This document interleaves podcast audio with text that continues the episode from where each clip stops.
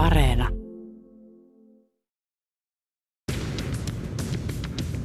Politiikka Radio.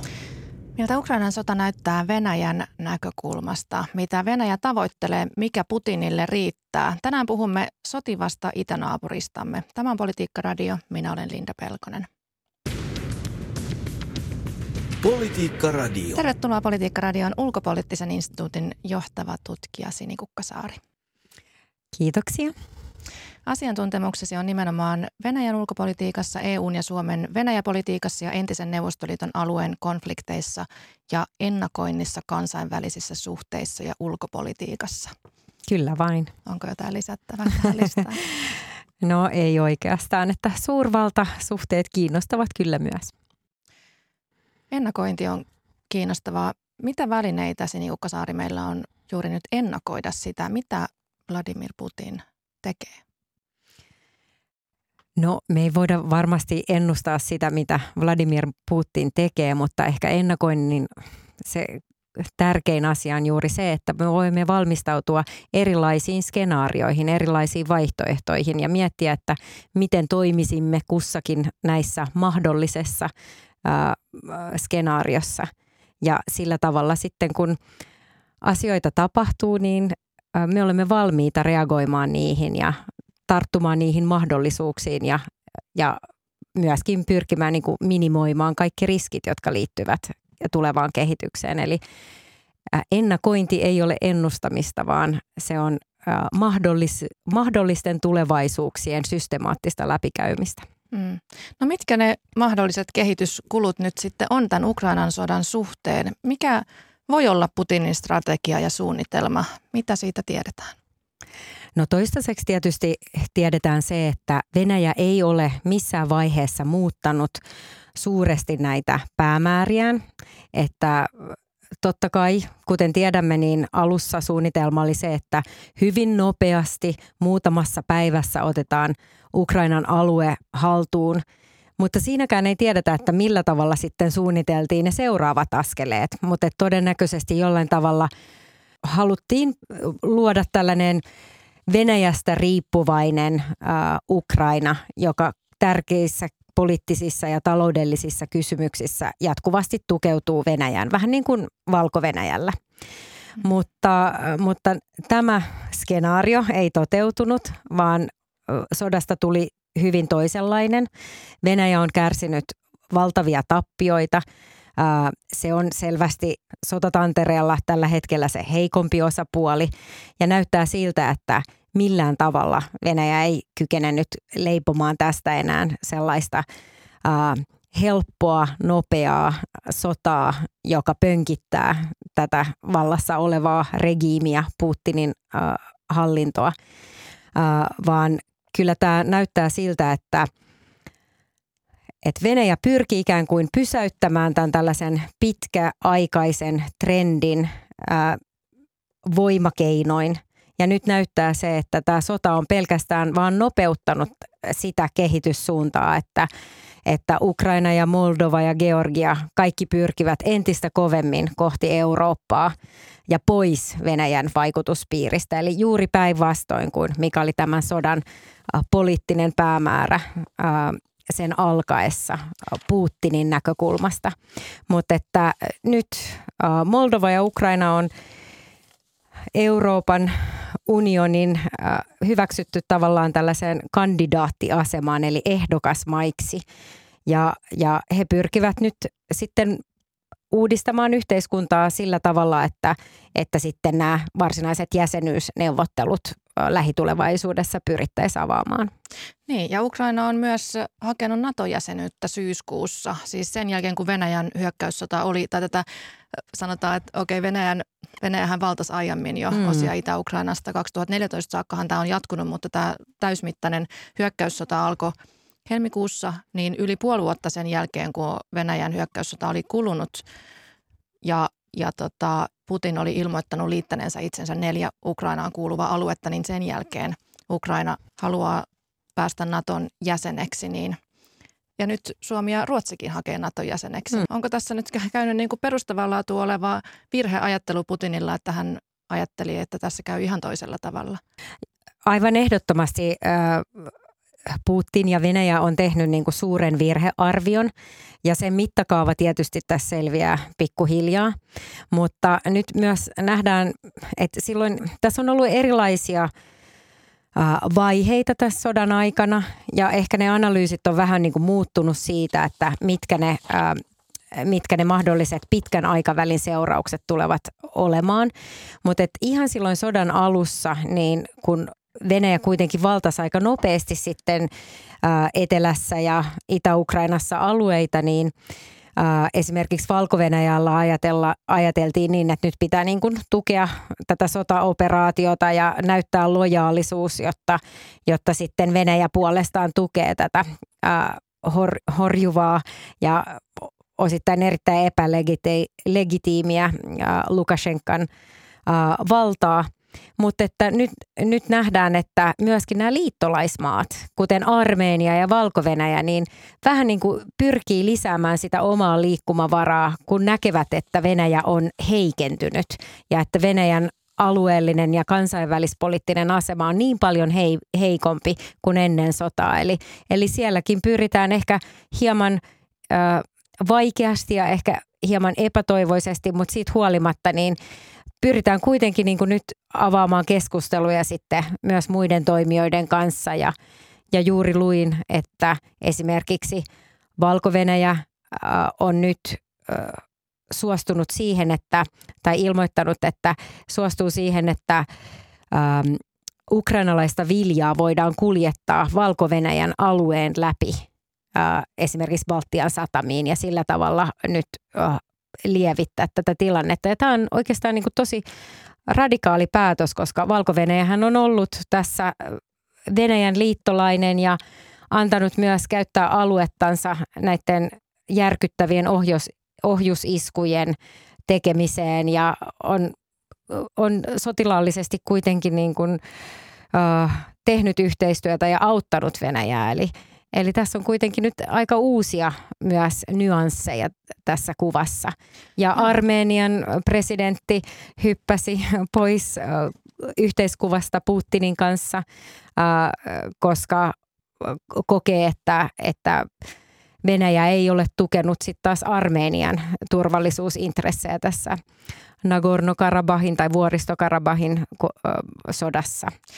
Joo, tämä on sinänsä aika yllättävääkin, kun ajattelee, että, että valko on oikeastaan aika pitkään tässä ja kuukausia on vähän pohdittu, että lähteekö valko joukot mukaan tähän niin kuin Venäjän liittolaisena mm. tähän sotaan. Ja valko johtaja Aleksandr Lukashenka on väittänyt, että, että rajan lähelle lähetetään joukkoja vastaamaan länsimaiden ja Ukrainan mahdollisiin terroristi-iskuihin. Kyllä. Ja arvioitu, että tämä saattaisi jotenkin, että halutaan sitoa näitä Ukrainan joukkoja sinne Kyllä. rajalle. Niin, niin millainen tämä Valko-Venäjän ja Venäjän suhde tässä nyt on? Näyttää siltä, että se on hmm. muutoksessa. No siinä on niin paljon tietysti myös ristiriitoja ja oikeastaan näin on tietysti aina ollut, että samaan aikaan kun ollaan oltu Venäjän liittolaisia, niin ollaan perinteisesti myös yritetty niin kuin edistää mm, tällaisia niin kuin suhteita vaikka EUn kanssa, mutta tämä tietysti kaikki niin kuin – tuli päätökseen silloin, kun Lukashenka todella äh, brutaalisti äh, vangitsi ja pahoinpiteli ja äh, myös tappoi mielenosoittajia kadulla vuonna 2020. Ja sen jälkeen tämä niin kuin Eurooppa-vaihtoehto ei enää ole ollut samalla tavalla mahdollinen. Ja valko vastaan on tietysti pakotteita myös ja paljon näitä Valko-Venäjän oppositiohahmoja myös tietysti äh, elää ja asuu äh, Euroopan unionin jäsenmaissa, josta sitten jatkavat tätä toimintaa. Eli ähm, siinä mielessä Lukashenka on nyt poliittisesti ollut paljon paljon riippuvaisempi Venäjästä ja juuri sen takia on tietysti niin kuin tukenut Venäjää. Mutta, mutta täytyy sanoa, että valko on todella se on todella puun ja kuoren välissä, koska toisaalta se on myös kärsinyt tästä sodasta valtavan paljon, koska se on just hyötynyt taloudellisesti esimerkiksi siitä, että se on ollut vähän niin kuin valko äh, tai Val- valko hyötynyt siitä, että se on ollut Ukrainan ja Venäjän välissä ja paljon tällaista läpikulkuliikennettä ja, ja äh, energiaputket menee ja näin. Mutta sitten sitten taas toisaalta niin nyt tämän sodan seurauksena niin se on kärsinyt todella paljon ja sen talous on todella kurjistunut pakotteiden ja, ja sitten myöskin näiden juuri vain sen takia, että nämä niin kuin ketjut ei enää samalla tavalla pelaa sodan takia.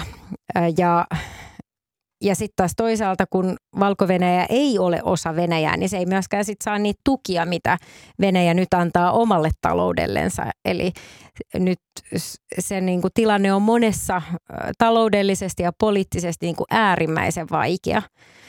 Joo, tämä kuulostaa tosi mielenkiintoiselta, koska tässä on koko sodan alkuvaihe on näyttänyt siltä, että valko on aika lailla Venäjän taskussa Kyllä. tässä – Eli tämä, tämä kuulostaa, että nämä viljatoimitusten kuitenkin läpipäästäminen kuulostaa mm. siltä, että he kuitenkin haluavat jossain väleissä olla Ukrainan ja lännen kanssa. Joo, että et todella niin kuin selvästi äh, nyt diplomatiaa käydään kovasti ja selvästi Armenia ja valko ymmärtää sen, että, että Venäjä äh, on heikossa asemassa kansainvälisesti ja, ja sen tilanne tässä sodassakin on niin kuin todella heikentynyt, että, että ikään kuin on veikattu väärää hevosta. Ja, ja sitten täytyy myös muistaa, että valko on myös sisäisesti todella heikko sikäli, että suurin osa varmasti valkovenäläisistä kuitenkin tuntee suurta sympatiaa ukrainalaisia kohtaan, joka on naapurimaa ja todella läheiset suhteet kansalaisten välillä on näiden maiden kansalaisilla, että – että siinäkin mielessä Lukashenka saattaa myös pelätä sitä poliittista ää, ää, reaktiota, mikä saattaa tulla, mikäli sitten tämä tuki Venäjälle olisi todella vahvaa ja avointa. Ja esimerkiksi jos valko-venäläiset sotilaat ää, lähtökohtaisesti myös osallistuivat, osallistuisivat näihin sotatoimiin. Eli, eli kuten sanottua, niin valko tosiaan on niin kuin puun ja kuoren välissä tässä. Mm. Tämä sodan rintamatilanne on nyt sellainen, että oikeastaan no sodan alussa Venäjä pyrki jo pääkaupunkiin ja on myöhemminkin yrittänyt, mutta Ukraina on laittanut kovasti vastaan Euroopan tuella ja häätänyt Venäjää itään. Mm. Mutta Venäjä on pommittanut kovasti ja tehnyt iskuja muun muassa sähkölaitoksiin ja myös siviilikohteisiin. Tämä on ollut hyvin veristä hyökkäystä. Kyllä. Nyt Ukraina yrittää avata uutta rintamalintaa Saporitsiaan ja Melitopoliin ja tästä voi aueta tie Krimille – mm. mahdollisesti. No Venäjä on siis sodassa alakynnessä. Onko merkkejä siitä, että Putin jollain tavalla olisi muuttamassa strategiaansa, kun on aivan ilmeistä, että suunnitelmat eivät ole onnistuneet? No toistaiseksi Venäjä ei ole kuitenkaan viestinyt sitä, että se olisi sillä tavalla muuttanut tätä omia päämääriänsä Ukrainassa, että se olisi jollain tavalla niin kuin valmis hyväksymään täysin itsenäisen ja suvereenin Ukrainan tai luovuttamaan näitä alueita takaisin Ukrainalle. Eli, ja tällainen lähtökohta on tietysti Ukrainalle mahdoton hyväksyä niin kuin neuvotteluasemaksi, että, että aika pessimistinen olen siitä, että nyt oikeasti Putin ajattelisi, että lähdetään rehellisesti ja avoimin mielin neuvottelupöytään. Et enemmänkin uskoisin niin, että, että tällaisilla neuvottelusignaaleilla myös ikään kuin pitkitetään peliä ja haetaan lisäaikaa ja vahvistetaan joukkoja ja todennäköisesti voisin kuvitella, että alkuvuodesta tai alkukeväästä sitten ehkä toinen kierros liikekannalle panoa ja, ja sitten keväällä pyrkivät sitten niin kuin hyökkäämään entistä kovemmin. että tällä hetkellähän nämä iskut on tosiaan niin kuin paljon tähän tällaiseen siviiliinfrastruktuuriin ja kriittiseen infrastruktuuriin, kuten sähkölaitoksiin ja tuotantolaitoksiin kohdistunut ja sillä tietysti pyritään nyt pelottelemaan kansalaisia talven keskellä. Ja kyllä ukrainalaiset siviilit on erittäin vaikeassa tilanteessa ja monessa kaupungissa todella niin kuin ollaan pohdittu jo sellaisia, että pitäisikö näitä itse kokonaisia kaupunkeja pyrkiä evakuoimaan tai millä tavalla pyritään turvaamaan edes niin kuin joku lämm- lämmittelypaikka kansalaisille, jotta eivät jäädy sinne koteihinsa. Että, että tämä sota on kyllä todella rumaa ja Venäjän iskut aiheuttaa paljon todella valtavasti siviileille kärsimystä. Niin, Vladimir Putin väitti perjantaina, että Venäjä olisi valmis rauhansopimukseen. Niin voiko Putinin kanssa edes neuvotella rauhasta? No Turkkihan on ollut tavallaan se kansainvälinen taho, joka on eniten liputtanut näiden neuvotteluiden puolesta ja on niitä tietysti järjestänyt myös.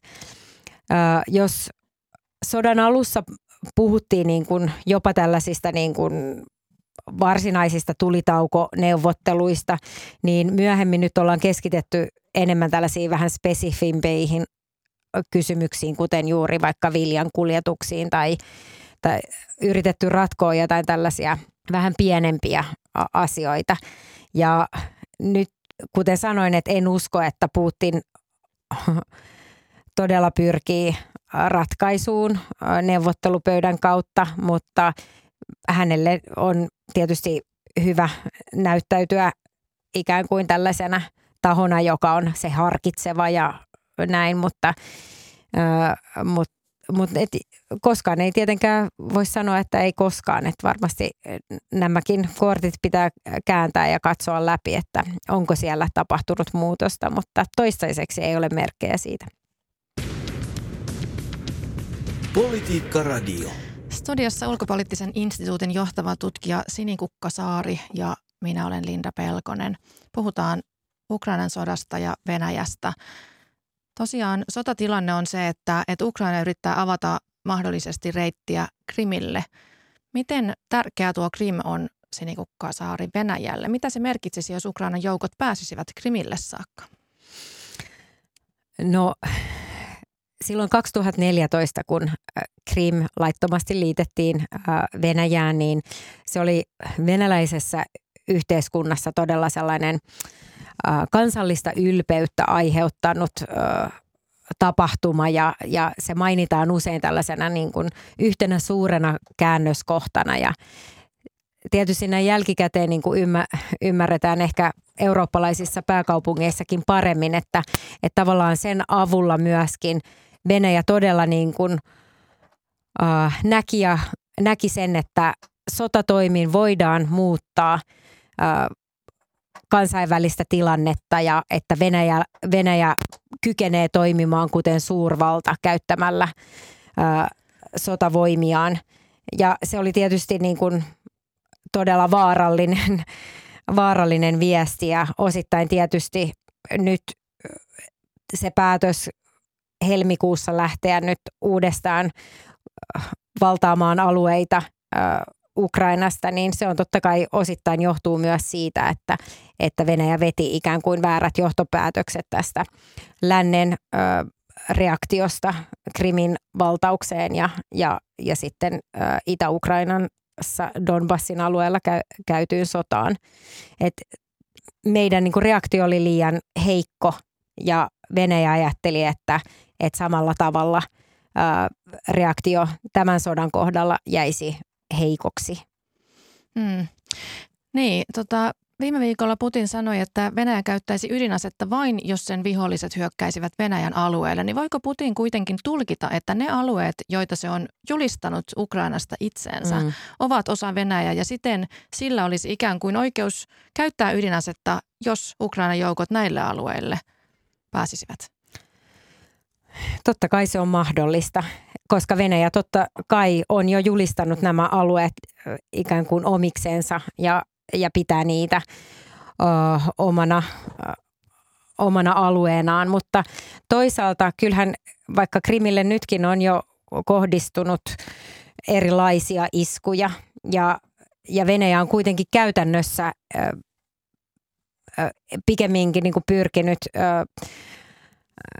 pyrkinyt toimimaan siten ikään kuin niitä ei olisi tu- ollutkaan. Et toistaiseksi se ei ole halunnut tehdä juuri tätä argumenttia, mutta periaatteessa mä näen kuitenkin, että sehän on totta kai se syy, minkä takia nämä alueet on liitetty osaksi Venäjää, että se voisi mahdollisesti tehdä tällaisen argumentin, mutta toistaiseksi käytännössä näin ei ole tapahtunut. Vaan päinvastoin, että, että siitä huolimatta vaikka Krimille on isketty, niin se ei ole johtanut muuhun kuin sitten ehkä tällaisiin niin kuin, vähän aktiivisempiin ohjusiskuihin Ukrainassa, jotta sitten voidaan ajatella, että ne signaloi jonkinlaista kostoa, mutta toisaalta niitä mm. tapahtuu kyllä ihan viikoittain joka tapauksessa. Niin ja ehkä Putinkin kuitenkin ymmärtää sen, että niitä ydinaseita on myös muilla valloilla. Eli mm. jos hän siihen ydinasekorttiin tarttuu, niin sitten tarttuu moni muukin. No näin on ja siis äh, ehkä tärkeimpänä on myöskin se, että varmasti Kiina ö, kyllä sen sellaisen tietyn tukensa vetäisi kyllä pois Venäjältä sen jälkeen. Et silloin Venäjä olisi toiminut niin vastuuttomasti kansainvälisessä politiikassa, että et varmasti silloin emme näkisi, että et Kiina enää jatkaisi tällaista ää, tiettyä vähän passiivista, mutta siitä huolimatta tukeaan Venäjälle. Et luulen, että se olisi kyllä ihan lopun alku, jos, jos tosiaan ydinaseisiin turva, turvauduttaisiin, mutta en, en itse usko, että se on todennäköistä. No mitä se Putin oikein sitten voi tavoitella? Haluaako hän olla joku uudelleen syntynyt Katariina Suuria ja vallata uusia alueita tai voiko hän tyytyä johonkin vähempään? Mikä voi olla tavallaan, nyt tässä on tullut esiin se, että, että niin kuin Putin tuskin suostuu tai yrittää tässä aidosti mitään rauhaa, hmm. mutta toisaalta hän ei selvästikään halua myöskään vetäytyä Ukrainasta. Mikä on sellainen, voiko ajatella sellaista skenaariota tai kompromissia, johon, johon Putin voisi tyytyä kuitenkin? Mä luulen, että se johtopäätös, mitkä monet on vetänyt, on, on tietysti se, että Venäjän nimenomaan pitää hävitä tämä sota. Ja jos se ei häviä tätä sotaa, niin se jatkaa tätä politiikkaa. Eli jos Venäjä kykenee esimerkiksi lisäämään nyt näitä alueita itseensä, jota vielä silloin 2014 ää, ei, ei ollut otettu haltuun, niin totta kai se johtopäätös Kremlissä on se, että, että hyvä, nyt voimme taas niin kuin seuraavat seitsemän, kahdeksan vuotta ää, valmistautua sodan seuraavaan vaiheeseen ja sen jälkeen voimme taas haukata hieman enemmän Ukrainan maa-alueesta ja liittää se mm. Venäjään. Eli kyllähän tämä on myös läntisille tahoille täysin kestämätön tilanne, että jollain tavalla nyt meidän pitää jollain tavalla löytää ratkaisu siihen, että miten voimme löytää, rakentaa semmoisen uskottavan pelotteen tai pidäkkeen tätä Venäjän aggressiivista politiikkaa vasten. Että me ei olla onnistuttu. Meillä on ollut 2008 Georgian sota, meillä on ollut 2014 uh, Ukrainassa sota ja yhä edelleen me ollaan ikään kuin tässä samassa. Että me ei olla kyetty jollain tavalla signaloimaan tarpeeksi selkeästi Venäjälle sitä, että tämä ei käy. Ja sen takia mä luulen, että, että sitten kun rauha jossain vaiheessa löytyy, niin me joudutaan niin kuin miettimään myös sitä, että millä tavalla me taataan Ukrainan ja vaikkapa Moldovan turvallisuus tässä uudessa, uh, uudessa Euroopassa, uudessa eurooppalaisessa turvallisuusarkkitehtuurissa. Et, et mm. Todennäköisesti vaikka näistä ei tulisikaan Naton jäseniä ja Moldovahan nyt ei ole missään vaiheessa edes niin kuin, se, sellaista esittänyt ja on perustuslailtaankin puolueeton maa, niin, niin kuitenkin me jollain tavalla meidän pitää kyetä turva, turvaamaan jonkinlainen rauha ja, ja vakaus Euroopassa. Niin, no reilu viikko sitten Ranskan presidentti Emmanuel Macron esitti TV-haastattelussa, että länsimaiden pitäisi antaa Venäjälle turvatakuita ja hän kritisoi ajatusta Naton laajenemisesta, suhtautui hyvin penseästi aseiden sijoittamiseen lähelle Venäjää. Niin mitä ajattelet tästä Macronin kommentista? No se aiheutti paljon keskustelua, mutta täytyy sanoa, että Ranska on myös tukenut kyllä Ukrainaa todella äh, vahvasti ja juurikin nyt viikonlopun aikana Zelenski ja Macron keskustelivat ja Zelenskin mielestä niin kun yhteys on hyvä ja, ja Ranska todella tukee poliittisesti ja, ja myös taloudellisesti Ukrainaa. Eli ei näytä siltä, että, että ikään kuin Ranska olisi näistä kommenteista huolimatta millään tavalla niin kuin pettämässä yhteistä rintamaa, vaan jatkaa kyllä tukea. Ja, ja Ranskahan nimenomaan oli yksi näistä ajureista, minkä takia Ukrainalle ö, tarjottiin tätä ö, ehdokasmaan asemaa. Tota, kävit Ukrainassa hiljattain. Millainen ilmapiiri siellä oli? No ensinnäkin Kiovassa tietysti oli sähkökatkoja jatkuvasti ja kaupunki oli aika pimeänä, ja, mutta, mutta muuten niin kuin näytti, että arki nimenomaan pääkaupungissa ainakin niin kuin rullas. Ja jollain tavalla ehkä sekin on niin kuin kansalaisten mielissä sellainen tietty Äh, protestin ja sotatahdon osoitus, että tavallaan jatketaan sitä arkea ja käydään ravintoloissa ja tehdään asioita sikäli kun se on niin kuin mahdollista. Ää, mutta mutta sitten taas toisaalta niin ää, se viesti, mikä sitten taas tuli näiden hallitusten edustajien ää, suusta ja, ja mitä myös niin kuin kansalaiset eri taustoista viestivät, niin oli tosiaan se, että et, et me halutaan olla mukana tässä EU-jäsenyysneuvotteluissa. Me ei haeta tästä sodasta huolimatta ja tästä turvallisuustilanteesta huolimatta mitään tällaista erikoiskohtelua, vaan juuri näiden suurten uhrauksienkin takia niin me halutaan rakentaa nyt uudenlainen Ukraina, missä missä niin kuin oligarkit laitetaan kuriin ja korruptiota ja rahanpesua pyritään vastustamaan tehokkaammin ja näytti, että siellä oli niin kuin todella sellainen päättäväinen ja yhteen hiileen puhaltamisen meininki. Ja ja senkin takia toivon, että tämä sota ei tosiaan loputtomiin jatku, vaan että päästään myös rakentamaan tätä uutta Ukrainaa. Hei, tähän loppuun aivan lyhyesti. Miltä näyttää ensi vuosi? 2023 on kohta täällä. Mitä, miltä se näyttää Ukrainan ja Venäjän suhteen? No itse henkilökohtaisesti mun uuden vuoden toivomus varmasti on, on se, että, että sot, sota loppuu Ukrainassa ja, ja Ukraina voittaa ja päästään rakentamaan siis paitsi uutta uljasta Ukrainaa, niin myöskin toimivaa eurooppalaista turvallisuusarkkitehtuuria. Kiitos oikein paljon tästä haastattelusta. Ulkopoliittisen instituutin johtava tutkija Sini Kukkasaari. Kiitos. Politiikka Radio.